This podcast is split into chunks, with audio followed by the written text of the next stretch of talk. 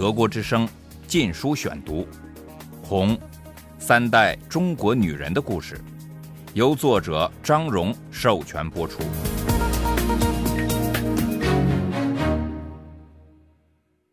第六章：谈恋爱，革命的婚姻。一九四八至一九四九年，第四节。五月底的一天，我母亲正在妇联开会。突然有人进来，塞了张条子给他。纸条是市党委负责人、共产党东北部队总司令林彪的侄儿林孝霞写的，几句话像诗一样：“省委已经同意了，你还有心思开会吗？赶快回来结婚吧。”我母亲忍住内心的激动，静静地把纸条交给会议主持人。主持人点点头，同意他走。他直奔我父亲住处，身上仍穿着蓝布的列宁装，双排纽扣收腰，下摆刚好罩住肥大的长裤的上部。一拉开门，他看见林孝霞和其他党委领导人以及警卫员们都聚集在屋里，他们也是刚到。我父亲说已叫了一辆马车去接夏瑞堂。林问：“丈母娘呢？”我父亲不吭气。这就不对了，林说。随即派车去接姥姥。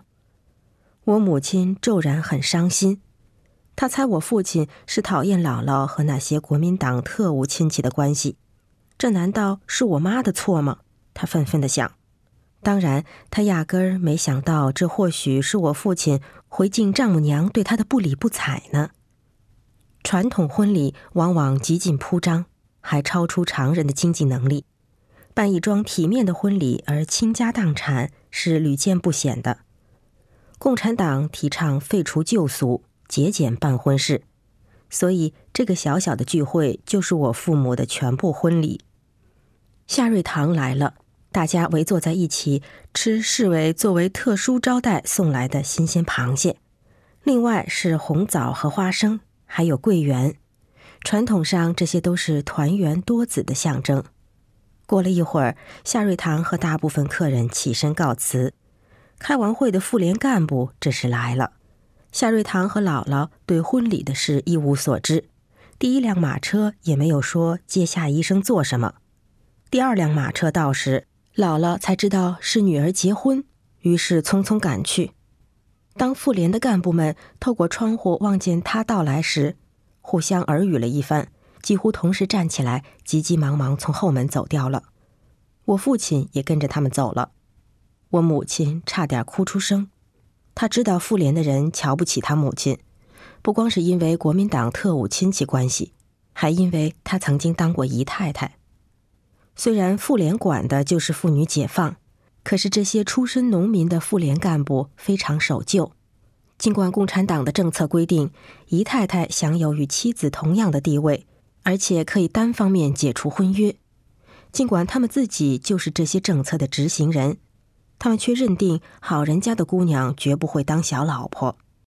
我母亲只好设法圆场，告诉姥姥新郎工作去了，共产党不能放下工作结婚，还说自己也得马上回去工作。姥姥对共产党办终身大事竟如此草率，大惑不解。不过自共产党执政以来，破除传统的新招一个又一个，姥姥也就见怪不怪了。我母亲当时的工作之一是教她曾去勤劳奉事的纺纱厂女工读书识字，给他们讲男女平等。当时厂里仍然保持工头监工的制度，有个工头对女工想打就打。我母亲帮助解雇了这个工头，并组织女工选出他们自己的小组长。他工作努力。女工们也喜欢他，但妇联对他没一句好评，倒不是说他这件事做的有什么不对，而是嫌他不会做鞋。妇联的中心工作之一是为军队做布鞋，我母亲不会做，就让姥姥和姨妈帮忙。当他很得意地抱着一大捆数量远远超过他定额的精致结实的布鞋来到妇联时，出乎意料。他非但没有因聪明而受称赞，反而被训斥了一通。妇联的农民干部想象不出地球上居然有女人不会做鞋，好像是说人不会吃饭。在妇联大会上，我母亲因她的资产阶级作风而遭批评。我母亲与妇联中的上司处不好，他们是些年长的守旧农妇，多年来打游击吃尽了苦头，所以对像我母亲这样长得漂亮、受过教育的城市姑娘看不顺眼，更不满这些女孩子一下子就迷住了他们的男性战友。我母亲申请入党，他们老说不够格。我母亲每一次回家看父母，都受到指责，说她家庭观念重，脑里留有封建余毒。她只得尽量少回家看姥姥。当时有一条不成文的规定，革命者除了星期六外，都必须住在自己的工作单位，所以我母亲得在妇联睡觉。那地方与我父亲住处仅隔着一道矮墙，一到晚上，他就翻过矮墙，穿过小花园，来到我父亲房间。黎明时再回到自己住处，这件事不久被发现，他和我父亲均在会议上挨批。共产党不仅彻底重组各级机构，还全面管理个人生活，尤其是那些参加了革命的人，私生活被政治化，任何事情都与党有关。开会成了干预私生活的手段，会上尽是讨论些扁狭琐碎的事，带着政治大旗。私人怨恨以革命的名义煞有介事的发泄。我父亲在会议上做了自我批评，我母亲则被要求写书面检讨，罪名是爱情至上而不是革命至上。她觉得非常委屈。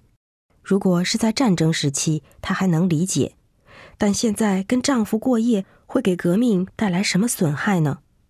她不愿写检讨，向我父亲诉苦，没想到。我父亲反为那些批评他们的人说话，教训他：革命还没成功，战争还在进行，我们违反了制度就得检讨。建立新中国需要钢铁纪律，不理解、不同意也得服从。一波未了，一波又起，而且是轩然大波。一位姓卞的诗人自杀未遂，卞是我母亲的好朋友，曾一同去哈尔滨。他是新月诗派的信徒，此流派的典型代表人物胡适先生后来成了驻美大使。新月派崇尚纯美，讲究形式，特别是受了英国诗人济慈的影响，便在战争期间加入共产党，但随即发现他的诗歌表现形式与革命不能协调，因为革命需要的是宣传鼓动，而不是自我表现。他一方面觉得革命有理。一方面又觉得颓丧消沉，感到自己无法再写诗了，但他的生命又离不开诗。变得自杀震惊了共产党。解放之初，有人居然对革命如此失望。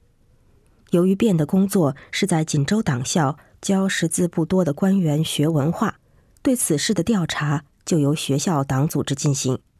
结果武断地说，他自杀的原因是对我母亲单相思。妇联开会指责我母亲在哈尔滨时和卞相好，后来有了我父亲这个高干，就把他甩了。我母亲气愤之极，要求他们拿出证据，而他们自然什么也没拿出来。在这件事上，我父亲站在母亲这边，他清楚在哈尔滨时，我母亲爱上的是他，而不是卞。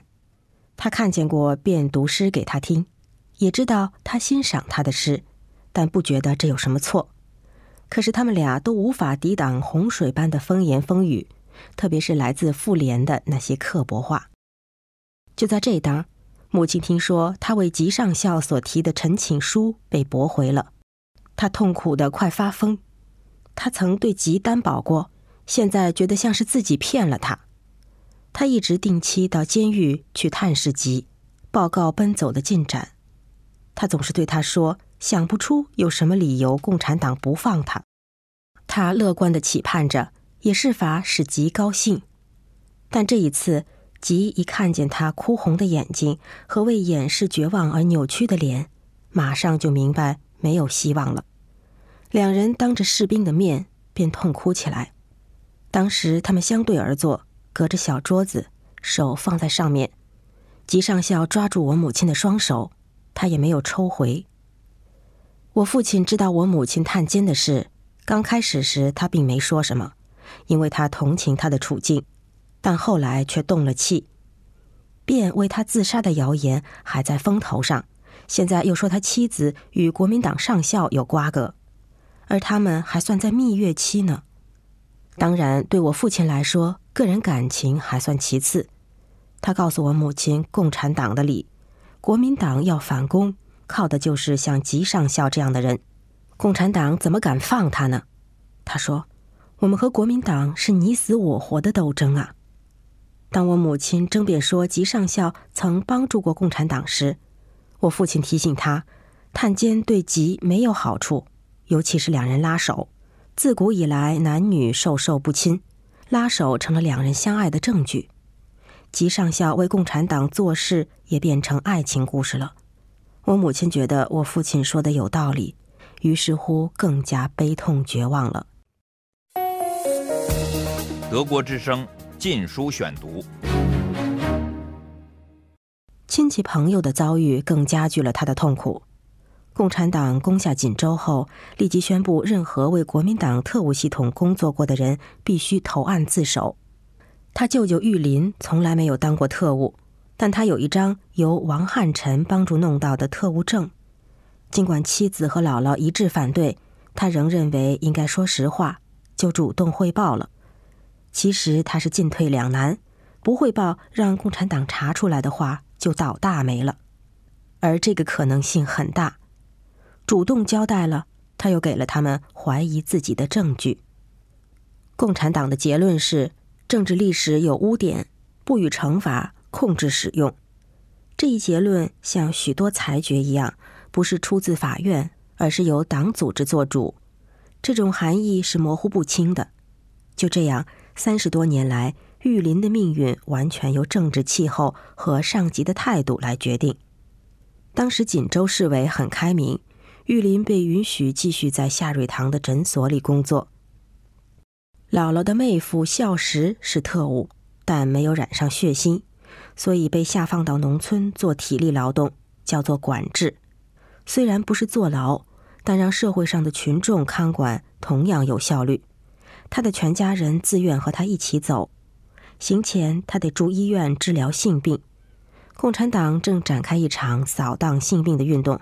患者都得强行医治，管制持续了三年，期间他是有自由的，但必须定时定期向地方警察部门详细汇报他都做了什么事，想了什么。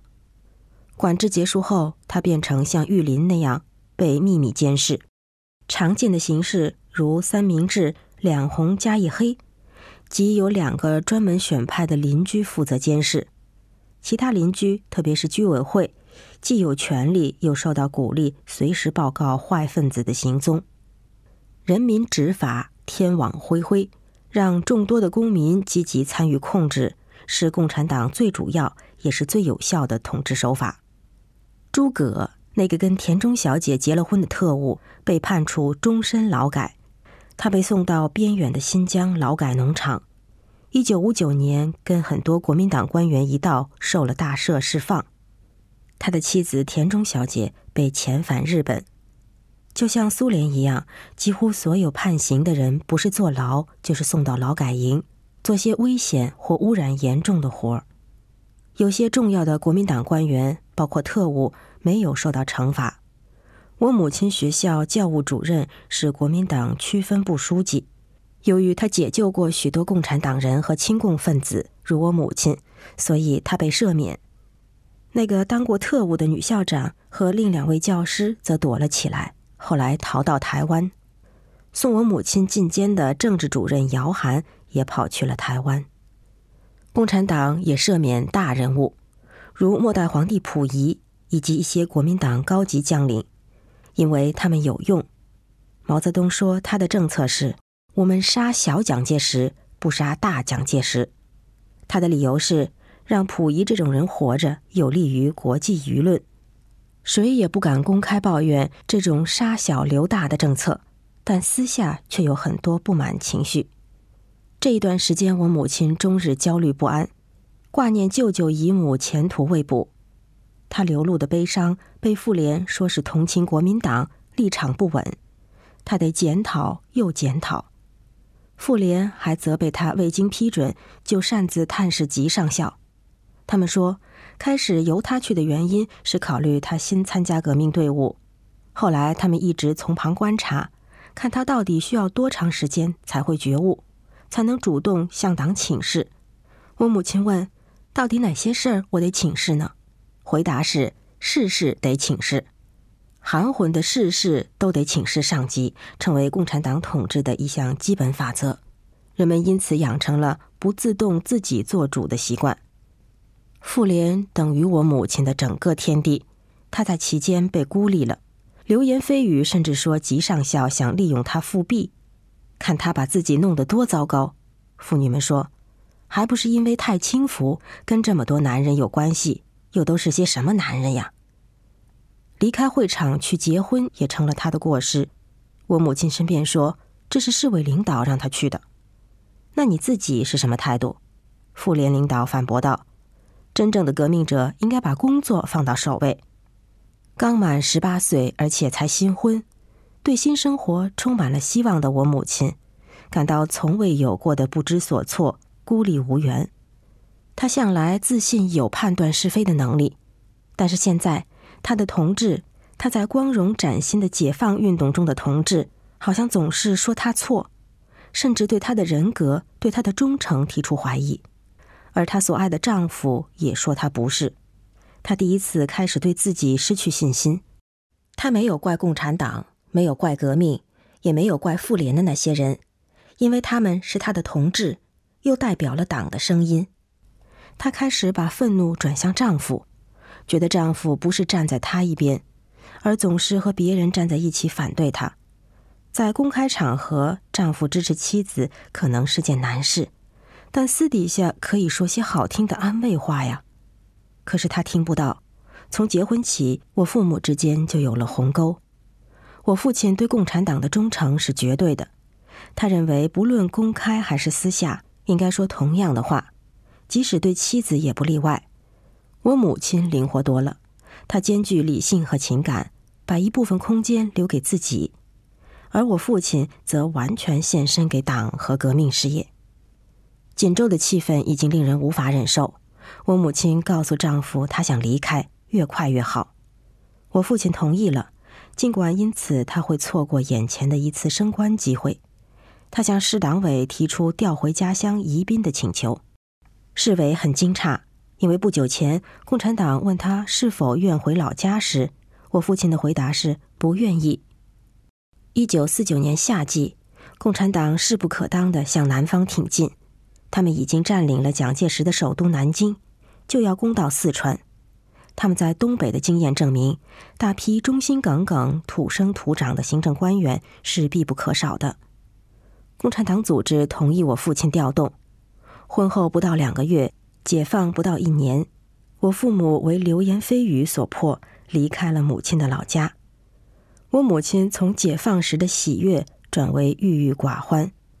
在国民党统治下，他可以用行动发泄内心的激愤，也易于感觉到他在从事正义的事业，这就给了他勇气。而现在，他却似乎处处被动，样样出错。当他向我父亲诉说时，父亲告诉他：“这不奇怪，当共产党员就得经过痛苦的磨练，不这样就当不了共产党员。”德国之声。禁书选读，《红三代中国女人的故事》，由作者张荣授权播出。